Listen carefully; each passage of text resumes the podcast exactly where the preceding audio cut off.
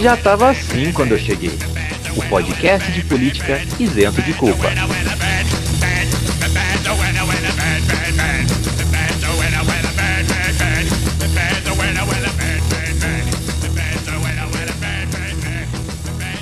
Salve, salve, minhas queridas Elzas com a mão no salário do funcionário público. Como estamos? Tudo bem? Espero que esteja tudo bem nessa agradável tarde, noite, manhã, madrugada ou quem sabe espaço lá para o temporal que você está ouvindo esse podcast. O meu nome é Vinícius Manduca, sociólogo por profissão, podcaster por empolgação e ao meu lado aquele que compartilha dessas duas profissões comigo, Henrique Macedo. Olá, Vinícius! Olá a todos! Começamos então o nosso podcast de hoje já com uma errata, olha só. Nos chegou a informação que na empolgação falamos o nome do integralista Plínio Salgado com Plínio de Arruda Sampaio, provavelmente devemos ter falado Plínio Sampaio. Plínio Sampaio, que é um dos fundadores do PT e fundador do PSOL, conhecido principalmente por ser o melhor participante de debate presidenciável que esse país já teve. E além do mais, é o melhor Plínio que a gente conhece, né? Porque é o contrário do Plínio Salgado e o Plínio Corrêa de Oliveira, que fundou a TFP.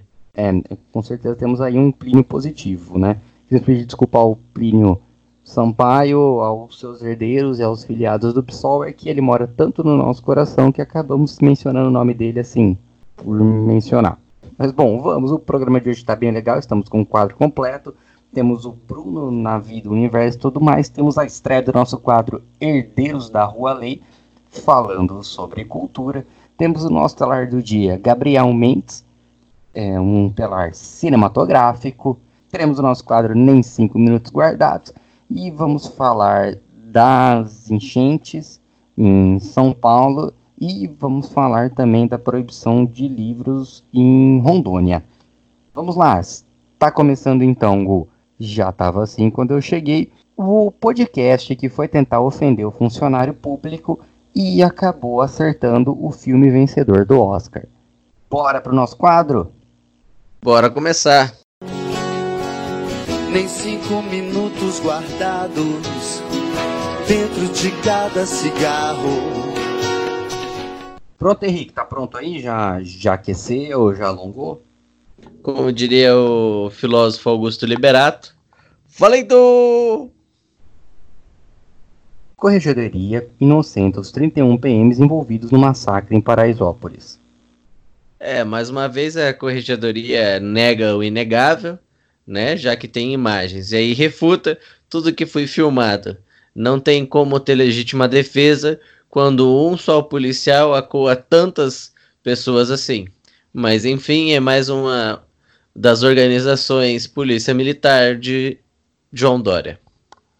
Mas em defesa da corregedoria, eu acho que o caso só mostra o quão uníssono ela está com o próprio corpo da PM, né? Porque claramente foi uma ação já de caso pensado, então já que era uma ação planejada, não pode culpar os PMs por fazer já o que eles queriam ter feito desde o início.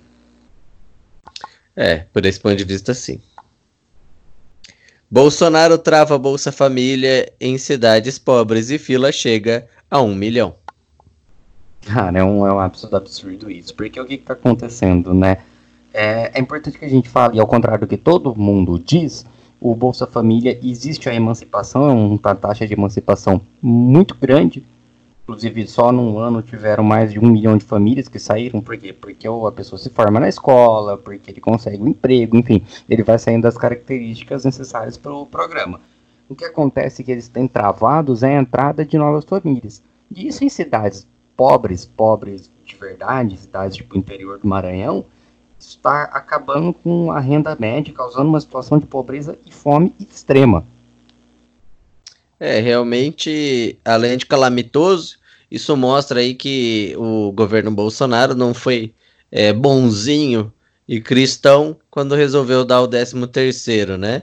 Isso só significou que ele tirou de outras famílias, então, dividindo tudo, ele pôde distribuir 13º ficcionalmente, né? Ou então, melhor ainda, o 13º de nada, talvez seja nada. Policial militar agride e mobiliza mulher grávida pela barriga no interior paulista. Cara, como isso é complicado, né? O cara que devia estar preocupado em fazer a segurança, fazendo esse tipo de agressão, é lamentável, né? Principalmente porque no vídeo ele grita, para de me bater, mas eu não sei se ele estava sendo tão agredido assim, que isso justifica um tapa na cara de uma pessoa que estava imobilizada. É interessante porque ele grita para de me bater a partir do momento que ele está sendo filmado, né? É uma tentativa de justificar a ação dele a partir de uma suposta legítima defesa, né? E claramente, se você assistiu o vídeo, vocês que tiverem estômago e quiserem ver isso, claramente não se concretiza na ação, mas só mostra a sensação de liberdade e impunidade que a corporação está no atual momento do país. É, ele fala, para de me bater e dá um tapa na cara dela.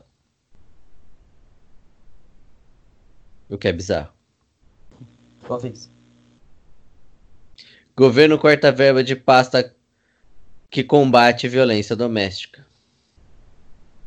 E aí vemos a conclusão já vinda da notícia anterior, o quão descaso esse governo está. Somado a isso, a gente tem também o corte para campanhas de prevenção e combate ao vírus HIV.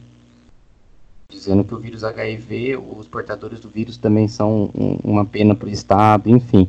Qualquer corte que seja de bem-estar pessoal e contra as prospecções de uma masculinidade tóxica são muito bem-vindos para esse governo. É, mais uma vez mostra aí que é um projeto, né? É o que mais acontece, é violência doméstica. E aí o presidente da República, que já desrespeitou tantas vezes as mulheres, diz que na verdade é só uma questão de mudar a postura. Pelo menos dessa vez aí temos que dar crédito, ele não falou em armar a mulher. Né, isso é um ponto positivo, mas o ponto negativo é que para ele todas as políticas de prevenção devem ser zeradas, exceto, né, a questão da abstinência sexual. Então a mudança de postura do capitão, na verdade, é não fazer nada, que na verdade não é uma mudança de postura, é só uma continuidade dos seus 30 e poucos anos de vida pública. Temos tempo sobrando, então eu vou recitar a música do Cavaleiro do Zodíaco até dar o tempo. Faça levar o cosmo no seu coração. Todo mal, combater. Despertar o poder. A sua constelação sempre irá te proteger. E valeu! Dessa vez conseguimos. Conseguiremos, então, inserir mais notícias no próxima semana. Espero que aguardem aí enquanto nos propusermos novos desafios. Enquanto isso, o Bruno vai falar da efeméride da semana, que se comemora hoje, no dia que estamos gravando, né, no dia 11/2, sobre uma data muito importante para a ciência. Pode falar, Bruno.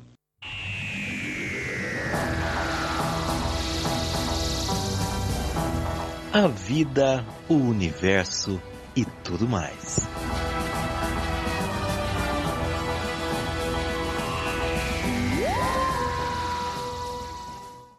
Oi pessoal, tudo bem? Eu não sei se tá todo mundo sabendo, mas hoje, dia que eu tô gravando, dia 11 de fevereiro, é o Dia Internacional das Mulheres e Meninas na Ciência. Então eu queria falar um pouco sobre esse dia e sobre algumas mulheres muito fodas que estão por trás desse dia.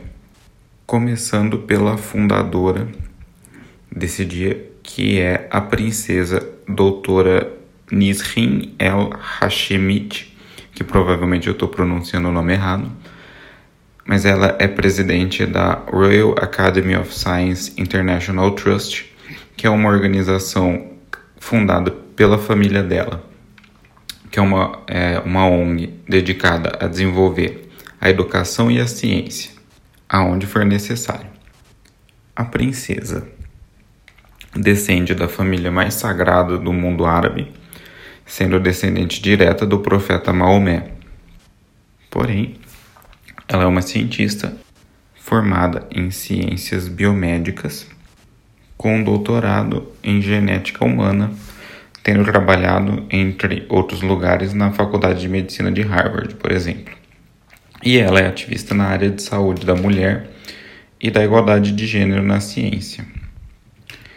E durante um fórum sobre saúde da mulher realizado pela organização dela, juntamente com o Departamento de Assuntos Econômicos e Sociais da ONU, nos dias 10 e 11 de fevereiro de 2015, que nasceu a ideia de criar o Dia das Mulheres e Meninas na Ciência. E a doutora Elra Schmidt enviou uma carta à ONU para que se instituísse esse dia, o que aconteceu em 2015 mesmo, sendo 11 de fevereiro de 2016 a primeira comemoração desse dia. Então, esse ano, 2020, é a quinta vez que esse dia está sendo comemorado. E esse ano, a SBPC, que é a Sociedade Brasileira para o Progresso da Ciência, resolveu começar um prêmio para ser entregue a mulheres que tiveram proeminência na ciência, chamado Prêmio Carolina Bori, Ciência e Mulher. Carolina Bori foi uma psicóloga que trabalhou para que a psicologia se consolidasse como ciência no Brasil. Ela participou, por exemplo, da criação da Sociedade Brasileira de Psicologia e da Associação Nacional de Pesquisa e Pós-Graduação em Psicologia, que ela também presidiu. Entre várias outras coisas, ela foi organizadora e chefe do Departamento de Psicologia da UNB, do Departamento de Psicologia Experimental da USP, diretora do Centro de Educação e Ciências Humanas da Federal de São Carlos, universidade que o pessoal aqui do podcast conhece muito bem, além de ter sido presidente da Comissão de Especialistas de Psicologia do MEC e a primeira mulher presidente da Sociedade Brasileira para o Progresso da Ciência, a SBPC, e por isso essa entidade resolveu colocar o nome do prêmio como o nome dela. Nessa primeira edição do prêmio, foi agraciada a professora Helena Nader. Ela é formada em Ciências Biomédicas, com doutoramento em Biologia Molecular. Ela é membro titular da Academia de Ciências de São Paulo, da Academia Brasileira de Ciências e da Academia Mundial de Ciências. Ela já recebeu vários prêmios e condecorações ao longo da carreira. Já foi presidente da SBPC, presidente da Sociedade Brasileira de Bioquímica e Biologia Molecular e é membro do Conselho Superior da CAPES. Numa entrevista para a Academia Brasileira de Ciências, pela ocasião do Dia da Mulher no ano passado, no dia 8 de março, ela disse, aspas, "Qual é a minha obrigação hoje? Preservar a Constituição e os direitos que ela garante e lutar cada vez mais pela qualidade da educação e da ciência no nosso país, que é a única coisa que vai mudar o perfil econômico do Brasil." Fecha aspas. É desnecessário dizer que ela é uma crítica das políticas do atual governo em relação à educação, né?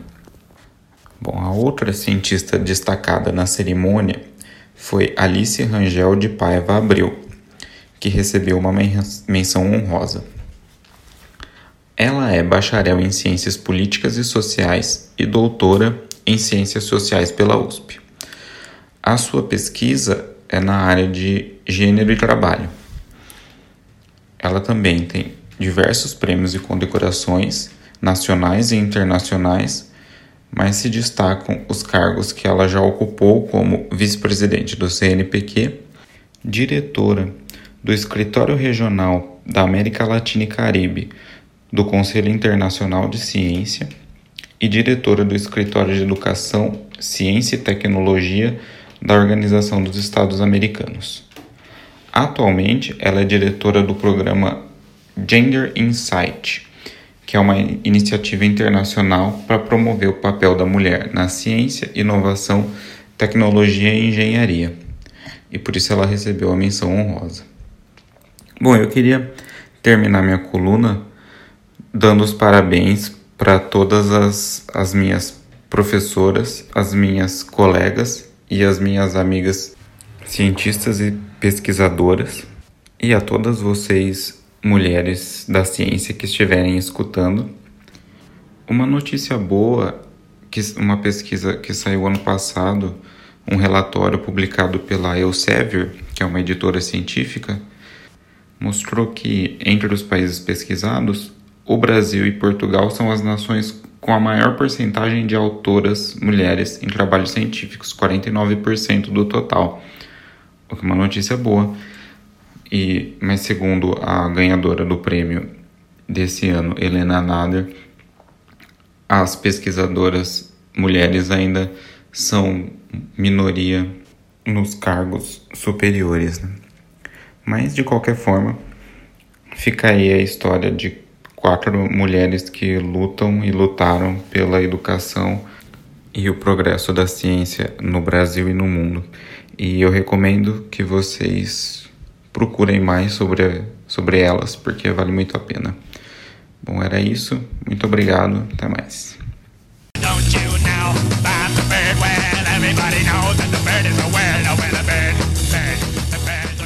Maravilha! Muito, muito obrigado pela contribuição, Bruno. Esse A Vida, o Universo e tudo mais, que vem falar de outras grandes contribuições responsáveis pelos quem somos hoje, não é verdade?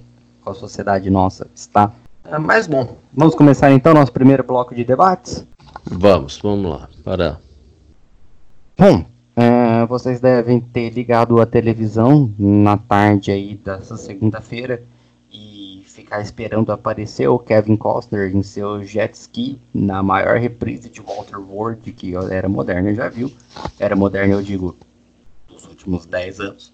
Mas o que aconteceu essa semana, o que aconteceu essa segunda-feira, sobretudo no estado de São Paulo, na cidade de São Paulo, no interior também, então a cidade de Botucatu, um pouco a cidade de Jaú, contrariando expectativas, na cidade de Bauru foi tudo bem mais tranquilo. Nossos ouvintes de Bauru sabem do que eu estou falando. Que foram a carga imensa de água que caiu do céu. Provavelmente aí um castigo divino, levando em considerações ao índice o índice eleitoral que determinadas pessoas tiveram aqui. Mas não é necessariamente castigo divino, a gente vai trabalhar sobre isso. É simplesmente a perspectiva física de ação e reação. A ação do voto na reação em políticas públicas. Temos aqui 2 pessoas nesse podcast que estão em São Paulo nesse momento. Uma vocês acabaram de ouvir e a outra vocês vão ouvir agora, assim que eu falar o nome dele. Henrique. Realmente esse ato de Deus acho que é maravilhoso. Talvez a gente tenha que começar por aí, e aí lembrar da nossa professora, saudosa Norma Valêncio, que sempre diz que não existe desastre natural, pelo contrário, é um desastre, sim, gente, puxando sardinha pra gente, socialmente construído, ainda mais quando você vota em alguém que é tão relaxado, e fala que não existe nem aquecimento global, ou seja, mudança de temperatura. Também você ocupa o solo de maneira burra, você não faz políticas de contramedida para momentos como esse, e a gente é totalmente entregue às consequências de um povoamento desordenado, muito fruto aí das nossas escolhas capitalistas. Sim, o capitalismo que expulsa as pessoas para áreas onde não dá para habitar sem correr muito risco de vida. Porque não é só São Paulo, né? Quem viu que toda a região aí que se diz a vanguarda do Brasil, Minas Gerais, Espírito Santo, Rio de Janeiro, Santa Catarina e outras localidades que tiveram grandes enchentes, exatamente porque todos os seus gestores estão mais preocupados em abrir negócios em Dubai e fora do país e não estão querendo fazer o que é da sua obrigação, que é cuidar das instalações e do bem-estar do povo que vive na sua região. Vamos falar um pouco, então, antes de brilhantes ideias do passado, que bem na perspectiva modernizadora e colonizante, em que, sobretudo, o interior foi formado, mas já a capital ela já foi muito nessa vibe, digamos assim, porque vamos pensar numa grande ideia. Grandes ideias mesmo, assim. O que você considera uma grande ideia? Sei lá, a teoria da relatividade é uma grande ideia? Ah, é. Você colocar manteiga na pipoca é uma grande ideia? É, pra língua sim, pro coração não. Colocar creme de avelã no chocolate é uma grande ideia? É, e repetimos aí, só que damos um plus aí pra diabetes.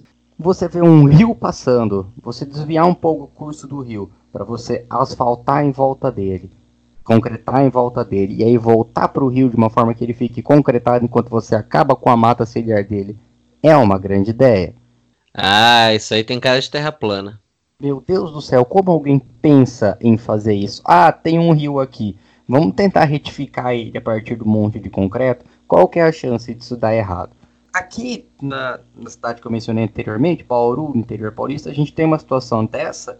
Temos duas situações dessas com dois rios diferentes, só que um teve a brilhante ideia de passar uma avenida por cima desse rio. Então o rio ele foi na realidade canalizado. Bom, é a principal referência de cosplay de Veneza que nós temos no interior paulista.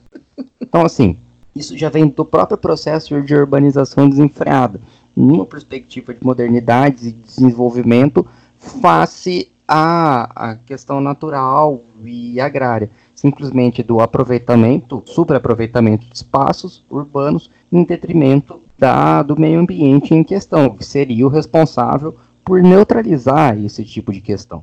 É, e além disso eu queria aproveitar e dar uma arrumada na minha fala, que eu pode ter dado a entender e culpabilizado a pobreza.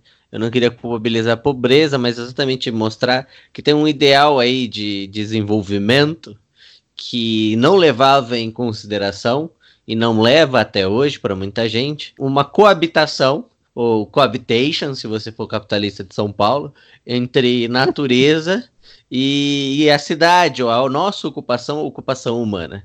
E as técnicas de construção e de ocupação que nós temos hoje, que é muito perpassada por coisas que não permitem absorção de água, não permitem a vazão da água, não permitem a estabilidade de solo, não permitem, por exemplo, a limpeza tanto da terra quanto dos mananciais.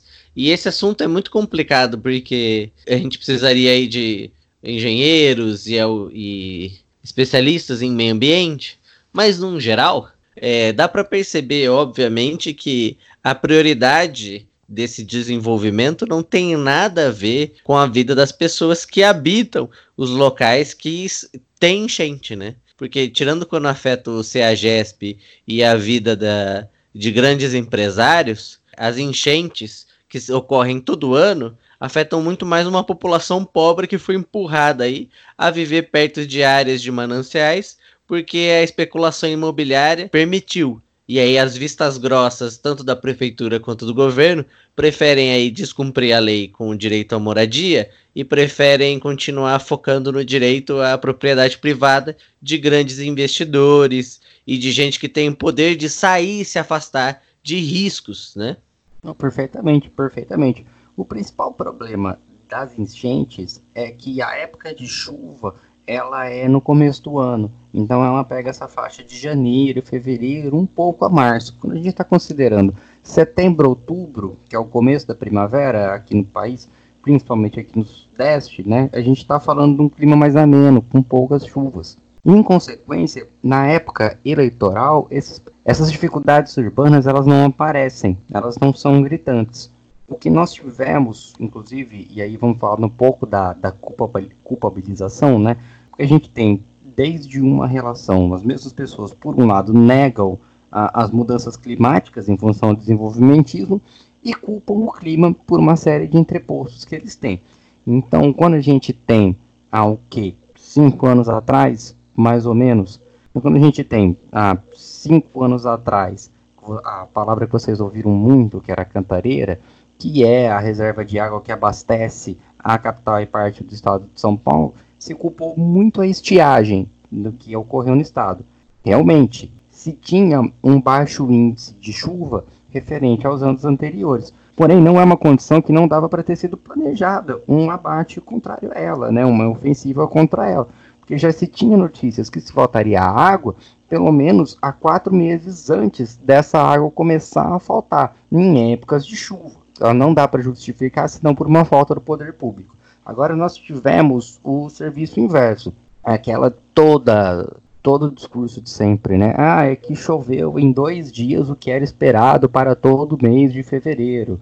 Choveu em 1 semana o que era esperado para todo mês de fevereiro. Você já reparou que as previsões sempre estão erradas? Sempre se espera muito menos do que era para chover? Não, é aí que eu quero chegar.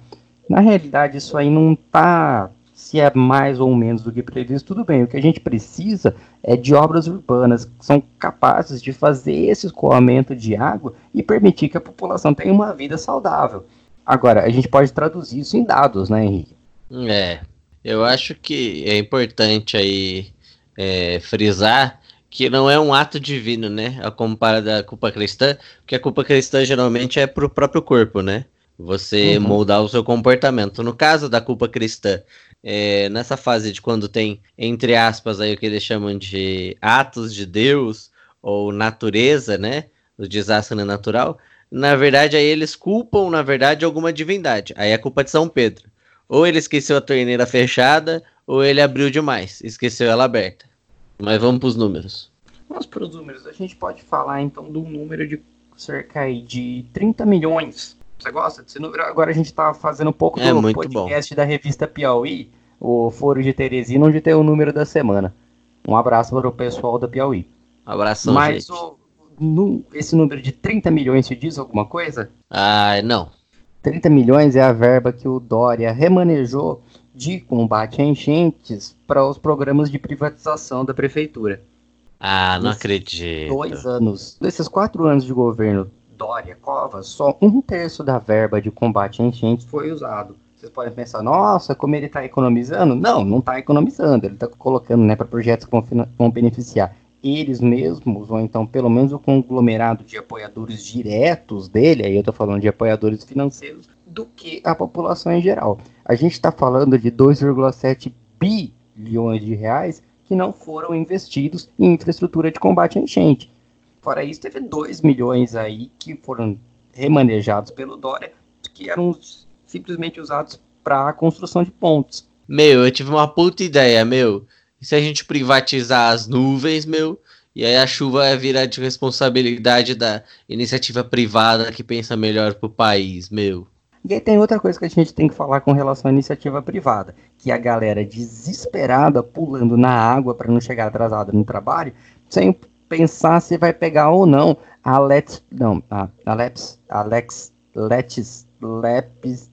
doença do rato. Enfim, a galera pulando na água.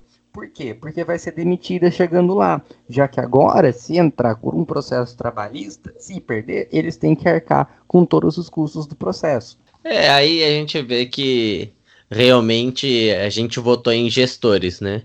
Tá tudo resolvido.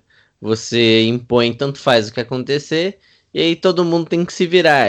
Como é que diz? É meritocracia que fala? É meritocracia que fala. Porque afinal de contas você chega lá nadando, doente, morrendo, mas afinal de contas você está construindo o seu futuro com o seu Celta quitado em 3 anos na garagem e o seu aluguel que você paga para tentar aí, quer dizer, você se esforça para pagar e não ser despejado todo mês. Para depois você votar numa pessoa que não consegue nem estar presente no próprio estado, né? Porque está fechando convenientemente arranjos de açúcar, de cana-de-açúcar, que nem cobra imposto direito. Perfeitamente. E todo esse pessoal de iniciativa privada, que estava atuando desde o resgate do menino que foi soterrado por um deslizamento em Osasco, até no controle de mobilidade, ajudando as pessoas. Foi o gerente do meu banco. Eu vi ele. Eu vi o cara. Não, o gerente se esforçou muito. Ele e o povo que tava ali atendendo no caixa, eles fizeram um resgate que você não tem ideia. Não, com certeza. Foram os donos de empreendimentos. Foi o empresário liberal que tava lá. Eu vi o Setúbal resgatando um cachorrinho também. E aí aquele rato que tava em cima do chinelo, que é Ryder, que tava salvando lá o bichinho. Eu vi, eu acho que eu vi. Recebi um vídeo do WhatsApp da minha tia. Além disso... Ironia medão. Esse do rato realmente foi... não é pra rir, acho que é o vídeo mais triste que eu já vi, é o rato ilhado em cima do Ryder. Mais triste ainda foi colocarem a música do Titanic, né? Do Titanic, eu acho que eu chorei. Eu tô rindo agora só pela ideia, mas eu realmente me cortou o coração. Não, sim, mas pelo menos a gente sabe... Ilhado. É, pelo menos a gente sabe que era uma rata, né? Era a Rose, o Jack já tinha morrido. Já tinha morrido, porque tava frio também. Exatamente. Não, mas a gente teve dois tipos de pessoas que estavam atuando no resgate dessas pessoas. Nenhum foi uma foto que circulou no Twitter, que era da incidente em Santos, que uma cobra foi tentar pegar a família, mas graças a Deus tinha um jacaré ali para comer a cobra. Vocês não viram, por favor, procurem essa foto pelo bem de vocês. E aí eu quero detetive virtual. Mas os outros... eram os parasitas, segundo o ministro da Economia, Paulo Guedes. Sim, quem que estava lá atuando no meio de deslizamento de terra, no meio de enchente, no meio de lapsos, no meio dessa doença aí? Os funcionários públicos. Pois é, do município, do estado, também da União, né? Gente que aí ganha bem, né, segundo ele, que quebra o estado. Realmente, aí um guarda municipal ganha muito bem, ele deve com certeza ter uma mansão na casa dele, geralmente acho que investe... fiquei sabendo que um guarda municipal aí investiu muito dinheiro, 1 milhão aí na BTG Pactual e também na Bozano Investimentos, do Paulo Guedes, por isso é que ele ficou sabendo que recebiam tão bem. Inclusive, queria mandar um beijo aí pro secretário de Educação de Guarulhos, que queria fazer os servidores pagarem aí num sábado a ausência dos funcionários que não conseguiram chegar e passar aí a inundação de ontem. Realmente o senhor é um gestor, pensa à frente e com certeza esperamos aí que você assuma a gestão da sua própria vida e quem sabe deixe o governo. É lógico, eu não vou culpabilizar ninguém por estar viajando, eu não vou culpabilizar ninguém por estar fechando algum contrato, mas só para elucidar o que é a real perspectiva direcionada dessa gestão, é que aonde estava o governador do estado? Dubai. Fazendo? Ah, tá abrindo um negócio, um escritório de negócios de São Paulo. Não que seja ruim ter um escritório de negócios de São Paulo, não, é importante ter esses contratos internacionais e tudo mais, mas é uma cidade que não tem planejamento urbano para segurar uma chuva. É, isso que mostra, na verdade, né, que é o descomprometimento, né, porque... para ser bem supérfluo no ecossocialismo, quando ele tá lá fechando geralmente o que é considerado aí por alguns agronegócio, né? Mas na verdade é extermínio. Então, de um lado, ele tá lá fechando acordos que destroem o clima, dificultam a vida, que é cana-de-açúcar, né? A cana-de-açúcar para ser exportada, ou seja, nem é para baratear o álcool daqui e locomoção de pobre, né? Nem fornecer o açúcar aqui também para o nosso país, não, é para vender e aí tentar deixar mais rico a Cosan, né? Que é grande produtora aí de álcool e açúcar, e tantas outras empresas. Mas mostra muito bem a prioridade, né? Que é fazer negócio e não cuidar da gestão da coisa pública. E aí, como acho que não tem dinheiro, acho que se água fosse commodity, talvez a gente tivesse dutos de... Não, água é commodity quase, né? Pensando nos aquedutos. A diferença é que ela não é vendável, né? É, se desse para captar ela 100%, para fazer dela o negócio do Brasil, talvez as nossas cidades estejam modernizadas e aí tivesse mais sistema de drenagem, né? Sim, mas o que se esquece muito é que quando se foca muito na questão... econômica propriamente dita, a gente esquece que os governos dos países, é muito clichê falar isso, quando a gente fala o Brasil, o estado de São Paulo, o estado de Santa Catarina, o estado do Amapá, a gente esquece que a formação desse estado é feita por pessoas. Então quando a gente está falando de gestão pública, a gente está falando de gestão da vida de pessoas, a gente não está falando de simplesmente gestão de recursos, não estamos falando tipo impacto, a gente está falando de impactos severos no dia a dia, na saúde, na educação e no futuro de um país como um todo. Mas não no país, voltando, para as pessoas daquele país, daquele estado, daquela cidade. Então, fechar contratos, fechar recursos, utilizar o Estado para enriquecimento de 5 ou 6 pessoas, a gente vê as consequências como a gente viu aí em São Paulo. Lembrar aí que a negação da política dá esse resultado, que afinal de contas a política não pode ser confundida, como você bem lembrou, com fazer negócio, porque quando as duas coisas estão juntas, na verdade uma vai deixar de existir, que no caso é fazer a política, essa política pensada como cuidar da coisa pública, né? Pensar no bem-estar de uma comunidade. Então, se você pensar nisso, a gente tem que lembrar que é o que mais se esquece no Brasil atualmente. Tanto que outro gestor, outro empresário, que é o Zema, lá o governador de Minas Gerais, não sabia o que fazer quando deu a chuva. Ele não sabia o que falar quando deu a chuva e um monte de gente morreu. Ele não sabia agir. Esses gestores que estão sendo eleitos, ou mesmo o Witzel lá, que diz que é juiz e fala grosso, ou acha que fala grosso, manda dar tiro. Em defesa do Witzel, parece que ele já mandou a PM atirar na bactéria que está na água do rio. Então, porque é exatamente isso. Eu ia falar que não dá para resolver com um fuzil, no caso do Witzel, e não dá para resolver com transação com trader, né, com trade na bolsa, né? Você não tem como resolver as coisas fazendo resolver tudo isso com uma estratégia de negócio bem alinhada. É uma estratégia de administração pública bem alinhada e depende de tempo. É longo tempo. Já era para ter tido obra, já era para ter tido investimento, porque a gente entende, porque todo começo de ano, a gente, além das pautas que são normais, como valor do material escolar, a gente também tem dengue e inundação. Parece que eles estão tentando ajudar a Casas Bahia a vender móvel. Mas, então, acho que o recado que a gente quer deixar realmente para os nossos ouvintes é que vocês estão acompanhando a mídia, vocês que estão preocupados com questões macros, que essa próxima eleição, a gente chutou essa bola, a gente chegou a falar isso um pouco no último programa, mas vocês estão acompanhando como essas eleições serão uma prévia para a eleição presidencial de 2020. E o que me incomoda muito em coberturas políticas e coberturas eleitorais como um todo, é a presidência como um grande prêmio.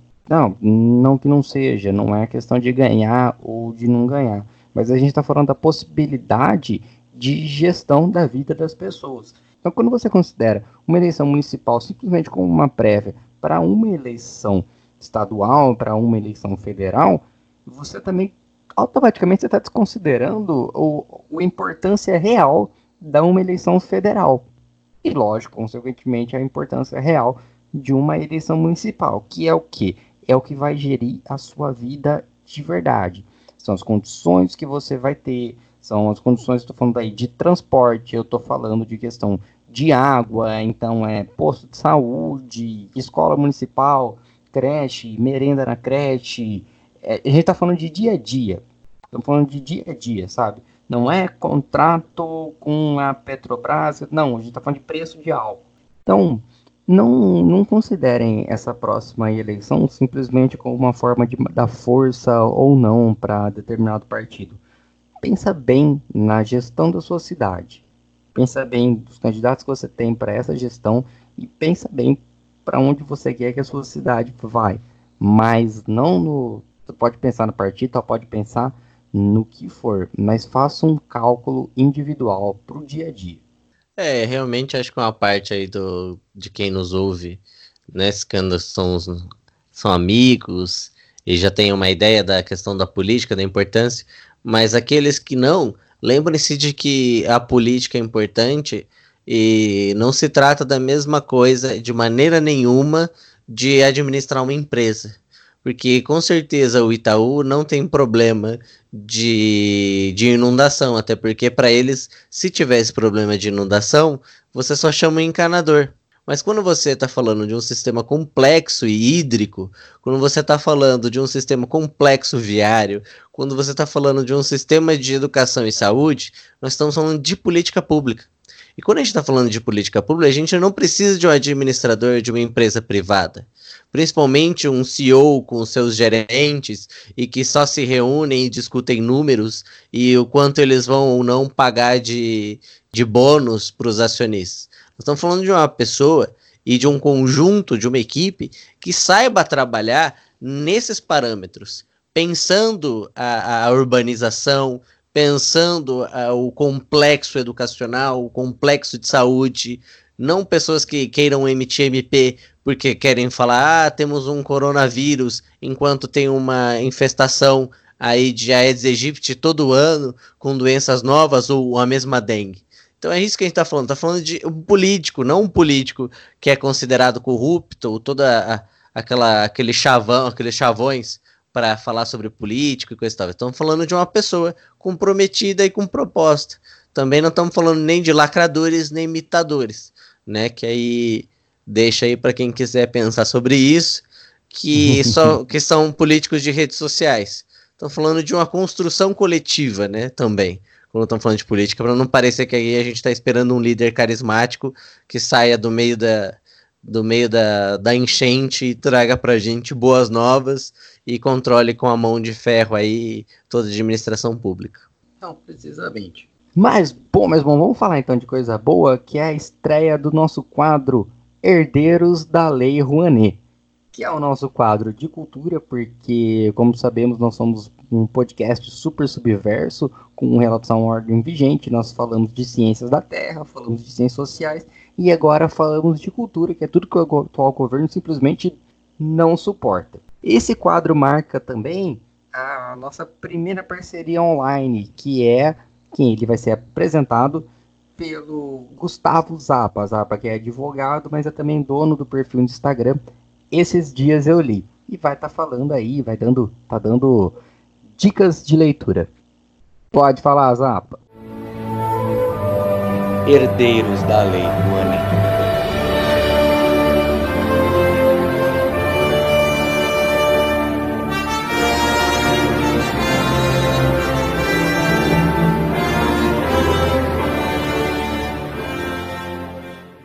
Salve, salve pessoal! Aqui quem fala é o Gustavo Zappa, da página do Instagram Esses Dias Eu Li. Tô aqui para bater um papo com vocês sobre literatura e deixar uma sugestão de um livro. O livro em questão que eu vou comentar hoje chama O Caso Meursault, do autor argelino Kamel Daoud. Esse livro é o livro de estreia do autor, foi bastante premiado na Europa quando foi lançado, e faz uma espécie de continuação e contestação do clássico francês O Estrangeiro, do Albert Camus. O Albert Camus também é argelino, tal qual o Camus. Contudo, entre os dois tem uma diferença fundamental. O Camus é árabe-argelino, enquanto o Camus é um francês, de origem francesa, nascido em solo argelino. Ou seja, apesar de terem nascido no mesmo território nacional, eles têm origens étnicas diferentes. Usando essa distinção principal, bem como o fato do livro do Camus ser protagonizado por um franco-argelino em solo argelino, o Kamel Daoud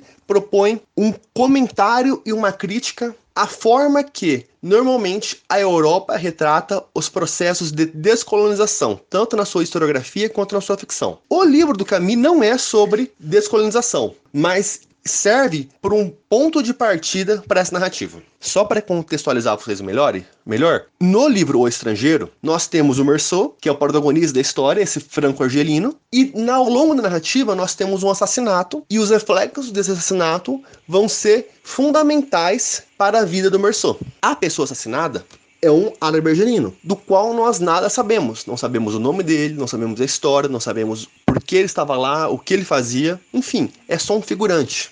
Ao mesmo tempo, ele é um dos motores principais da narrativa e, ao mesmo tempo, ele é uma sombra sem nome. O que o Camus propõe fazer é dar uma história para esse personagem. Ou seja, dar ao árabe da história um protagonismo. Toda a narrativa de O Caso Meursault é feita pelo Eulírico, que se coloca como sendo o irmão do árabe assassinado. Esse irmão conta quem era aquela pessoa que foi morta, quais eram as lembranças que ela tinha dela, qual era o papel que ele tinha naquela sociedade, o que aconteceu depois dessa morte, quais foram os reflexos que foram acontecidos e como que os jornais e a população percebeu aquele fato. Usando essa espécie de metáfora, o que o Camus está fazendo é apontar toda a problemática da forma que a Europa trabalha com a história narrativa dos povos colonizados, bem como colocando esses povos no centro da questão, discutindo os problemas e desafios para a descolonização, os preconceitos sofridos pelos povos que buscam se emancipar, o apagamento de suas histórias e identidades, bem como a consolidação e contradição da própria identidade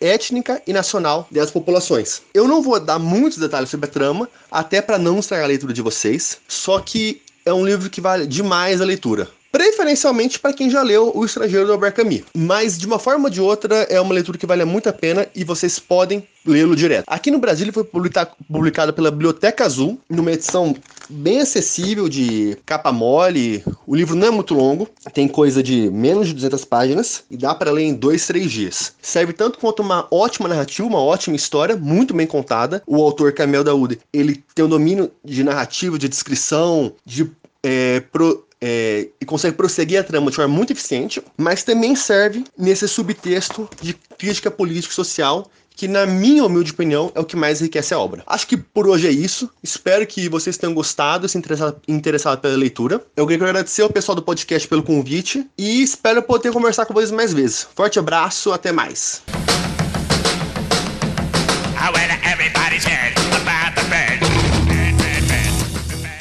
Maravilha! Muito, muito obrigado, Zarpa.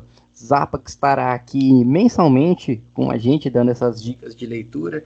Então, sigam o perfil dele no Instagram, esses.dias.eu.li. Não é difícil, é esses dias eu li separado por pontos. Vamos, então, prosseguir aqui com as notas, as nossas... Falando nisso, o que você andou lendo aí, Manduca? O que você andou lendo esses dias?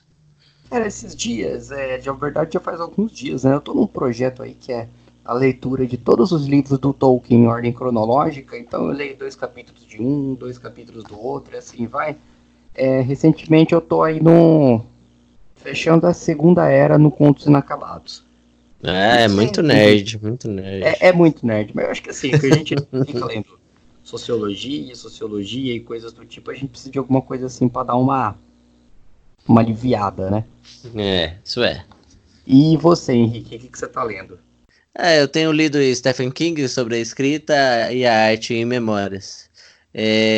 Eu acho aí sensacional, é um livro fora da caixa, onde mais um escritor fala sobre a escrita. Eu acho aí sensacional, uma coisa nova, uma novidade, mas tem um mérito aí de mostrar as memórias dele e como isso se entrelaça com as grandes obras que ele escreveu. Eu acho muito legal essa questão de tratamento da linguagem, de escritores falando sobre a escrita, é muito importante. Ler pra gente que escreve, né? Escreve principalmente coisas científicas, mas você sabe que eu comecei a dar meu jeito de escrever, a minha escrita acadêmica mesmo, minha escrita técnica, a partir daquela entrevista do Ariano Suassuna, sabe? Que ele fala mal do Chimbinha. Não sei. Eu não vou elucidar aqui o que ele fala do Chimbinha, tá? Eu vou reproduzir, mas a gente já teve, sei lá, pelo menos 3 programas falando sobre isso, de como a gente não concorda com essa estratificação cultural. Mas ele fala do Chimbinha, assim, tipo, ele viu uma reportagem sobre o Chimbinha e que tava falando, assim, que as guitarras do Chimbinha são sensacionais. Ele fala, quer dizer, eu trabalho com palavras. Se eu gasto sensacional por um Chimbinha, o que eu vou falar do Beethoven? E aí, eu não tinha me tocado a importância da gradação pra você dar a real importância no que você tá escrevendo, sabe? Sim, o instrumento. Tipo, utilizar realmente a escrita, as palavras corretas pra dar a impressão correta que você quer passar. Realmente palavras, elas têm um sentido muito certo. E às vezes a gente pode cometer grandes atrocidades quando ela sai do sentido, né? Sim, exatamente. Eu acho que isso é muito legal, ler esses livros tipo esse que você tá lendo, de Stephen King, de escritores falando sobre como eles escrevem, né? Eu acho importante também porque eles desconstroem a ideia do mística de que eles são fodas, surreais, que tem uma boa galera que faz, né? Não, eu escrevo porque eu sou mega foda.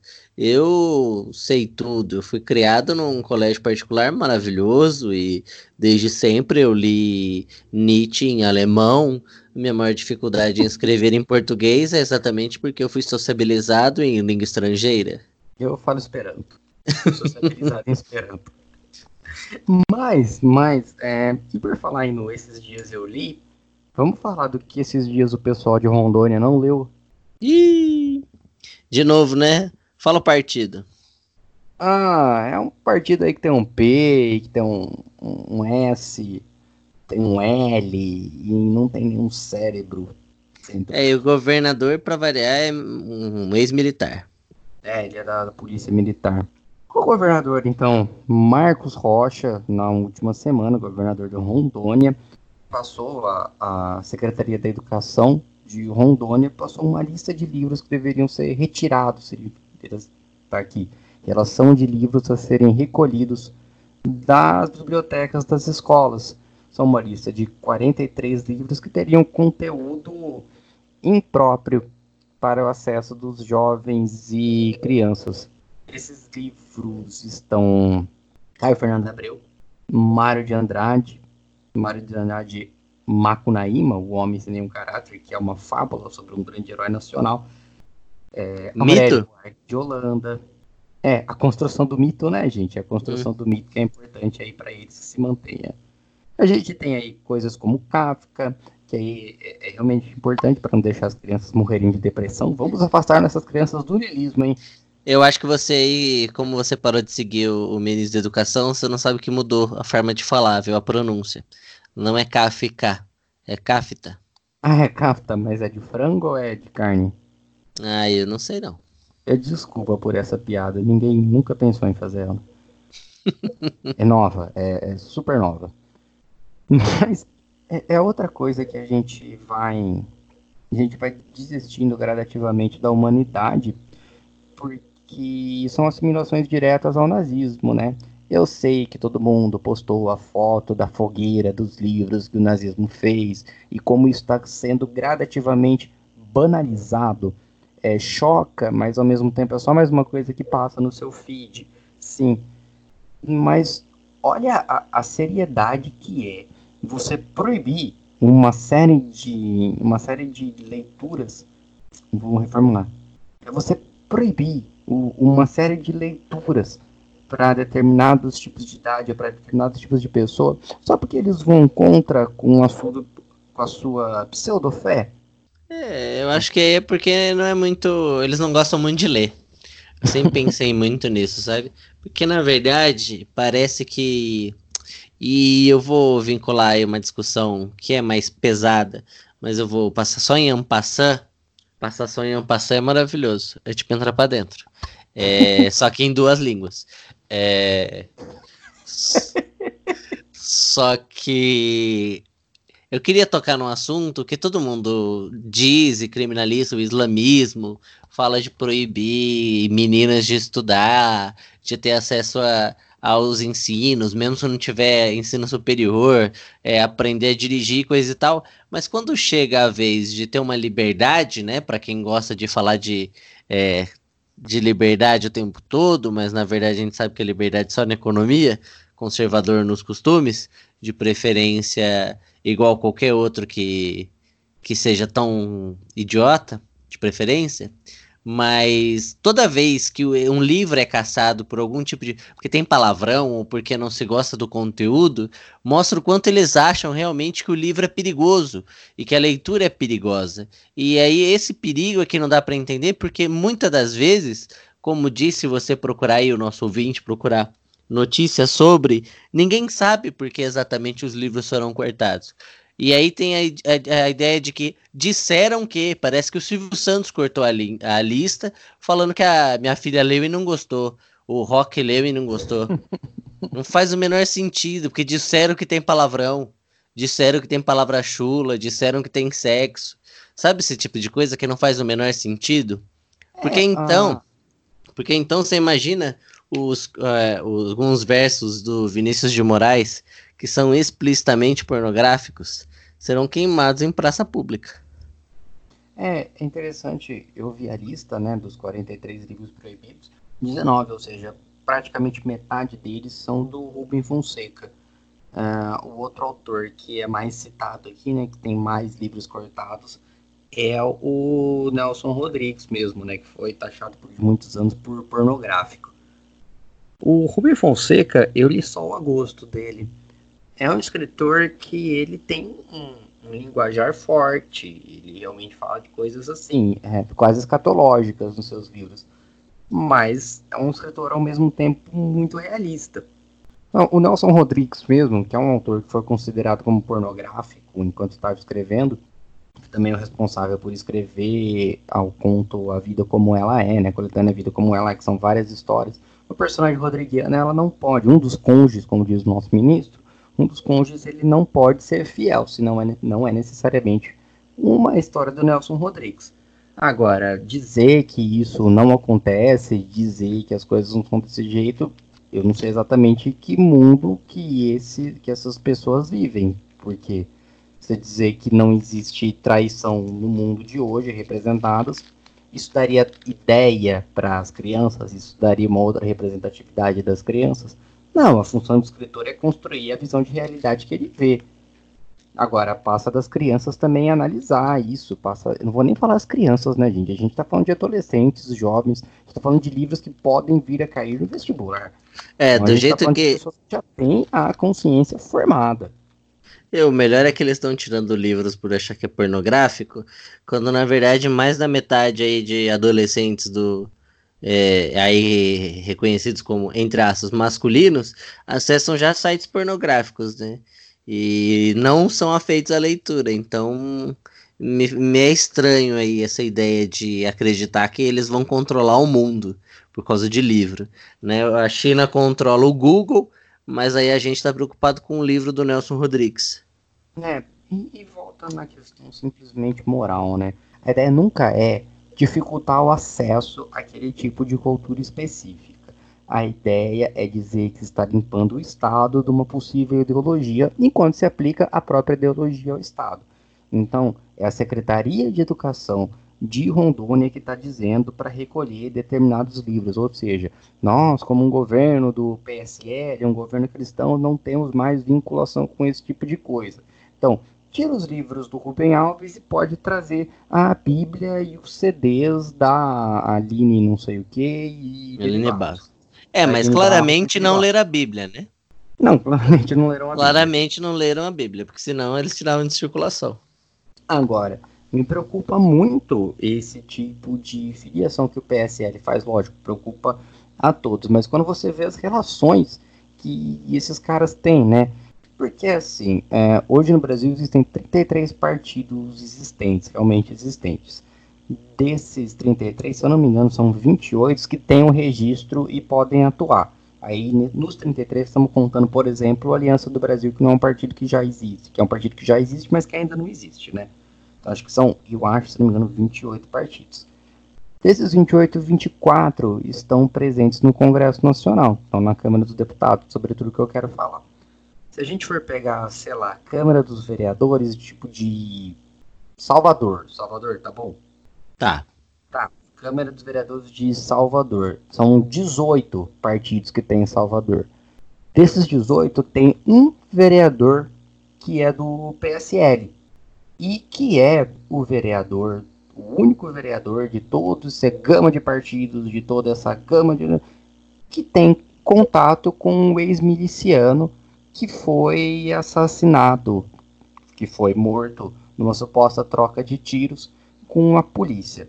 Não qualquer miliciano, um miliciano que tinha conexões e contatos com a morte de Marielle Franco. Eu acho aí que você está sendo injusto, entendeu? E aí, tô ligando o modo ironia, porque é muita coincidência, cara. Ele só tava no lugar errado, na hora errada. Você não sabia que ele se filiou ao MST, que nem se filia ao MST, mas parece que ele se filiou ao MST, invadiu a propriedade privada, que só estava desguardada, porque eles não podem ter acesso a fuzil, entendeu? Só o vizinho do Bolsonaro pode ter fuzil, aquele lá que também, que por coincidência, guardava um monte de peça lá pra montar, que também era miliciano, coincidência ou não, né? Fazer o quê? A vida é assim, cara, a vida é a gama, tem uma pessoa mais azarada que o Bolsonaro pra ter vínculo com pessoas, e o partido dele, quer dizer, o ex-partido dele, o PSL, sem querer ele fugiu, a segunda fuga dele foi pra um sítio que por acaso era de um vereador do PSL, que por acaso depois ele morreu dentro do sítio do PSL e agora ele não pode mais dar depoimento nem fazer delação. O Adriano Nóbrega, esse ex-miliciano, que foi durante muito tempo o chefe do escritório do crime, que era a principal organização miliciana do Rio de Janeiro, que depois, como o Henrique apontou para mim, acabou se mudando para Brasília, né? Mas era só do Rio de Janeiro. Ele é um cara que o Jair já defendeu ele de acusações de assassinatos, o mesmo Jair que já defendeu a legalização das milícias. O Flávio Bolsonaro concedeu a ele a maior honraria da Câmara Municipal do Rio de Janeiro, que é a medalha Tiradentes. Foi também o Flávio que fez moção de louvor a ele na Câmara. Parentes do Adriano trabalhavam com o Flávio, né? Muito provavelmente, né, pelo que as investigações indicam, ou indicariam se elas pudessem ter sido continuadas, mas na prática de rachadinha. Então tinham parentes empregados, o parente do Adriano, que era empregado no gabinete de Flávio Bolsonaro, que passavam dinheiro para o Adriano. E por falar em coincidências, né, o Adriano ele foi morto no último domingo, por sorte dele, né, porque eu, se fosse para escolher um dia para ser assassinato, eu escolheria nenhum, mas se me vetassem a opção de nenhum, eu escolheria realmente domingo à noite, que acho que deve ser muito deprimente você morrer num sábado ou numa sexta noite, né? Porra, ele perdeu o Faustão. Às vezes não, às vezes ele morreu já na música do Fantástico, né? Que horror. Nossa, perdão, meus caros ouvintes, por isso. Mas eu vou dar continuidade, então. Mas ele morreu no domingo e, como a gente tá falando de coincidências, 3 dias antes tinha chegado na cidade o deputado Eduardo Bolsonaro. Que azar dessa família, né? A esquerda faz de tudo pra destruir a imagem deles. Então, novamente, a gente não está dizendo nada sobre queima de arquivo. Pelo contrário, estamos falando que foi um puta de um azar. Estamos simplesmente enumerando fatos aqui que realmente aconteceram. Lembrando que, assim, eram 2 assuntos que a gente tinha que falar, que é dessa volta total da Idade das Trevas, a ponto da gente estar queimando livros por simples e pura ideologia, mas pior do que queimar por ideologia, queimando por questões partidárias, e de uma queima de arquivo, de um assassinato, da utilização, da provável utilização do aparelho estatal em função da liberdade própria, mas para isso manipulando a vida de outras pessoas. E aí a gente não vai discutir a questão se o cara era criminoso e tal, se ele merece, não merece. Nossa perspectiva não é trabalhar no punitivismo, é a utilização do aparelho estatal em função de um assassinato para a liberdade pessoal de indivíduos específicos. E que ligação que a gente achou? Eram 2 assuntos que a gente tinha que falar, e realmente o PSL é um partido que perpassa os 2. O PSL, que é o partido que até 5 minutos atrás estava no poder, figurado no presidente Jair Bolsonaro.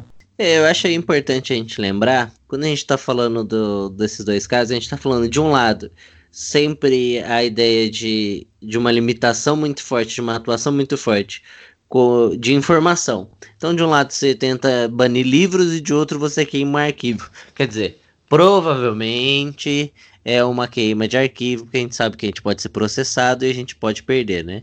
Falar que foi uma queima de arquivo. Mas é muito estranho e conveniente que uma das possíveis ligações e incriminações de Flávio Bolsonaro e da família Bolsonaro tenha aí, felizmente, morrido numa ação da PM. Claro que pode ter sido uma queima de arquivo inconsciente, pensando que a polícia, comandada aí pelo governador Rui Costa, que é do PT, também é violenta, né? Inclusive tem vídeos aí de um policial chutando aí um senhor que estava na rua, e que realmente, como era o BOPE, ironicamente, era homônimo da onde serviu o Adriano, agiu como a polícia brasileira age. Geralmente age, né? E geralmente essas tropas de elite. E aí chegou e atirou, provavelmente antes de perguntar qualquer coisa, e aí literalmente enterrou. Aí é uma maior probabilidade de encontrar provas suficientes para desmantelar não só uma quadrilha que se estabeleceu na Alerj, né, uma das tantas, que também, se não, vocês não se lembram, a CPI da milícia comandada aí pelo Marcelo Freixo e com o apoio de outras pessoas, inclusive da Marielle Franco, mostrou as conexões entre as milícias do Rio de Janeiro e os políticos.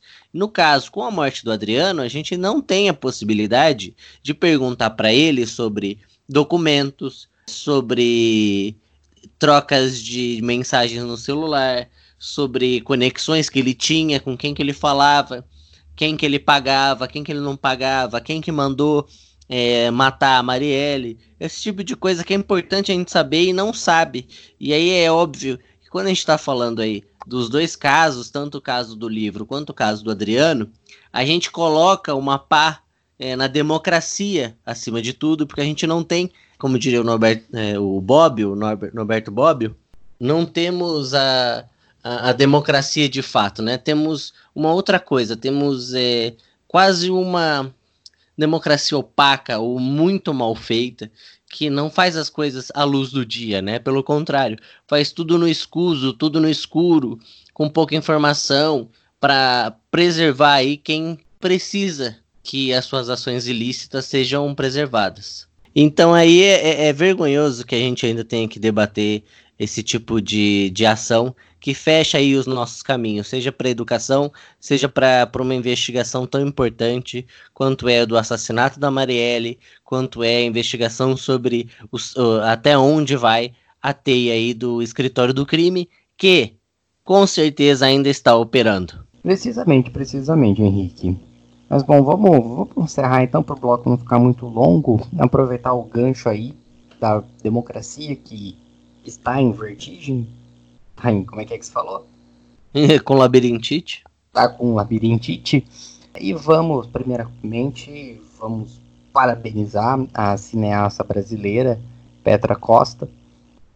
Aê! Foi indicada para o Oscar de melhor documentário. Não levou, mas como o Henrique já tinha cantado a bola no último programa que falamos, que tivemos uns trechos aí para falar sobre o filme, o American Factory levou a estatueta, mas a Petra fez algo muito importante, e isso quem vai falar um pouco para vocês é o nosso telar do dia. O telar de hoje é o Gabriel Mendes, biólogo, fotógrafo da natureza e estudante de audiovisual, que ele vai estar comentando um pouco aí sobre essas questões do filme, do Democracia em Vertigem, e um pouco mais sobre o cinema. Pode falar, Gabriel.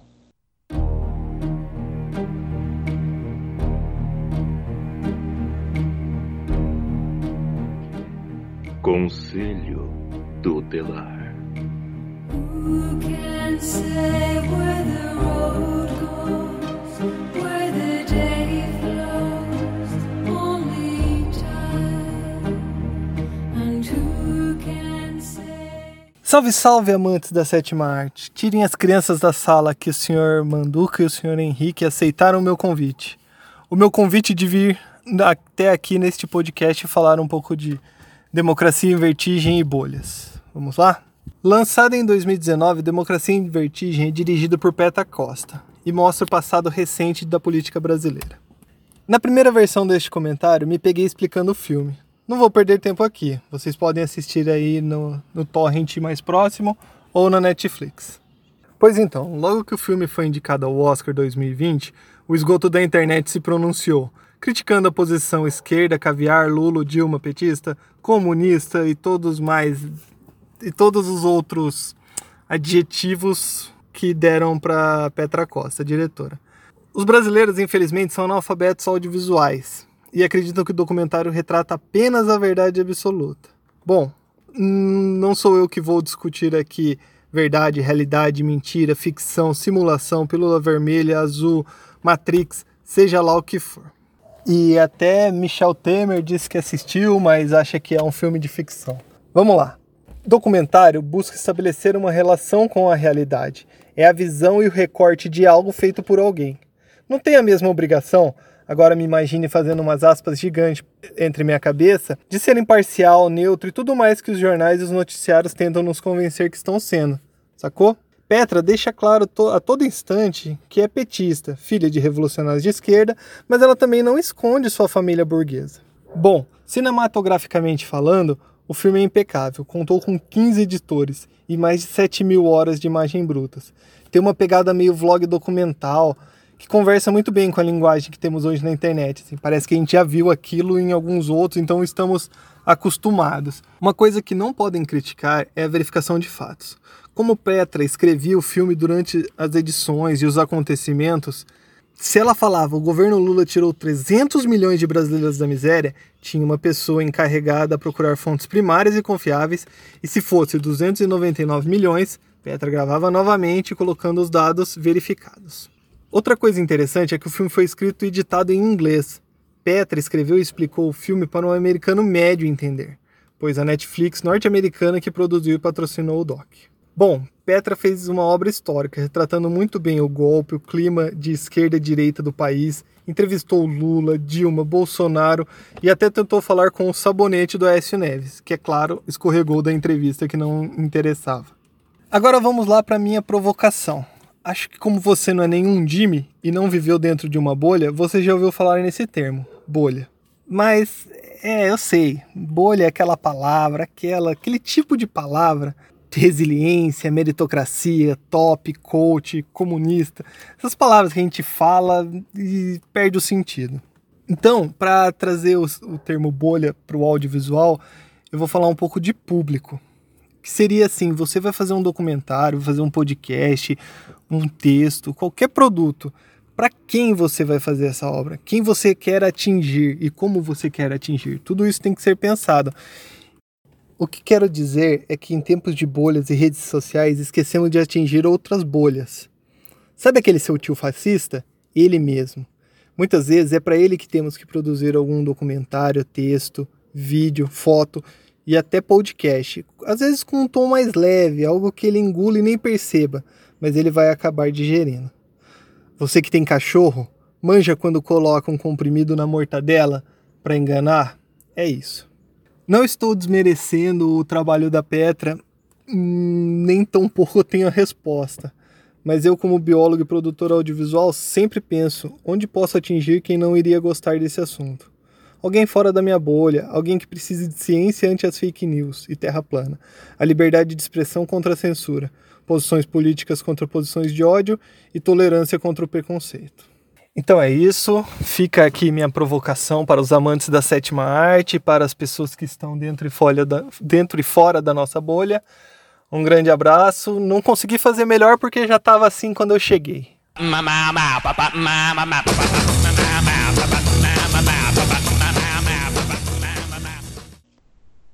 Maravilha, maravilha, então muito obrigado, Gabriel, popularmente conhecido como Mendes, daí do sobrenome.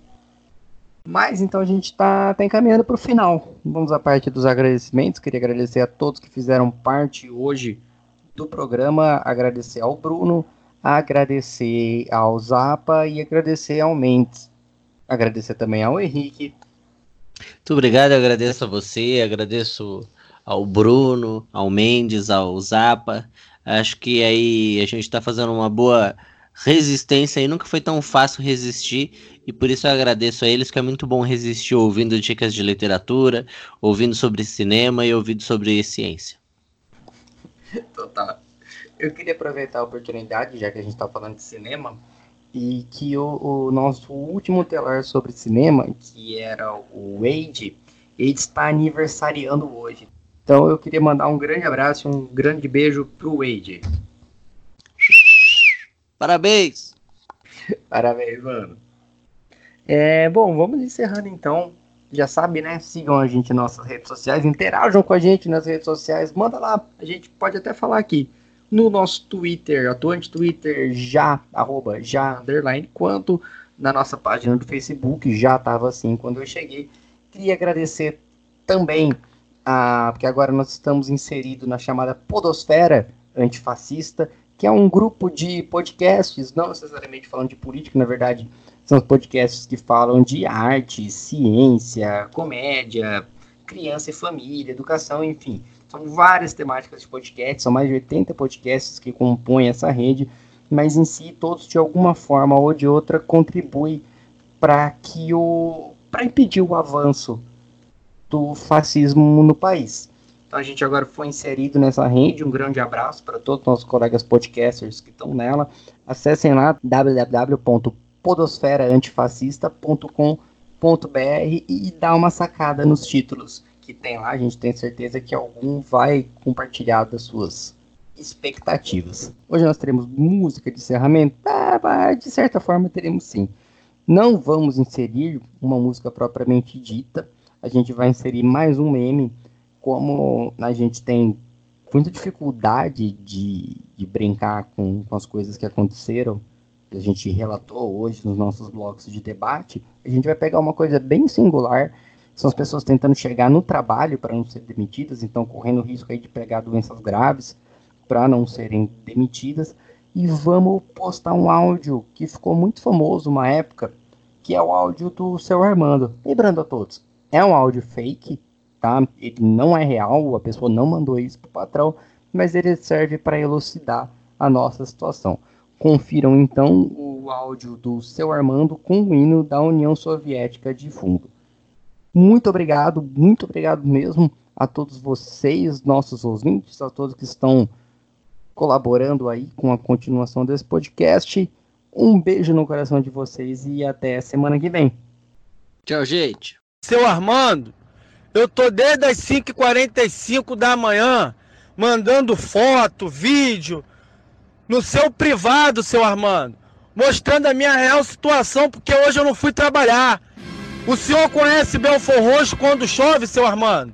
Aí o senhor vai no grupo e fala pra todo mundo ouvir que eu sou um funcionário preguiçoso que tenho medo de pegar chuvinha. Vai tomar no cu, seu Armando. Chuvinha é o caralho. Choveu pra caralho aqui em Belford Roxo, seu filho da puta.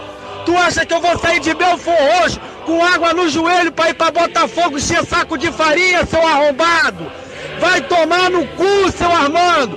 Vai se fuder você, tua empresa, teus funcionários, teus sacos de farinha. Vai tudo pra casa do caralho, filha da puta. Eu não vou sair de Belford Roxo pra encher saco de farinha na chuva não, ô babaca. E te falo mais, seu Armando. Pode contratar outro funcionário, porque nem no sol e na chuva eu vou encher farinha pro senhor. Português, filho da puta. Vai tomar no cu. Eu não sou escravo não, ô desgraçado.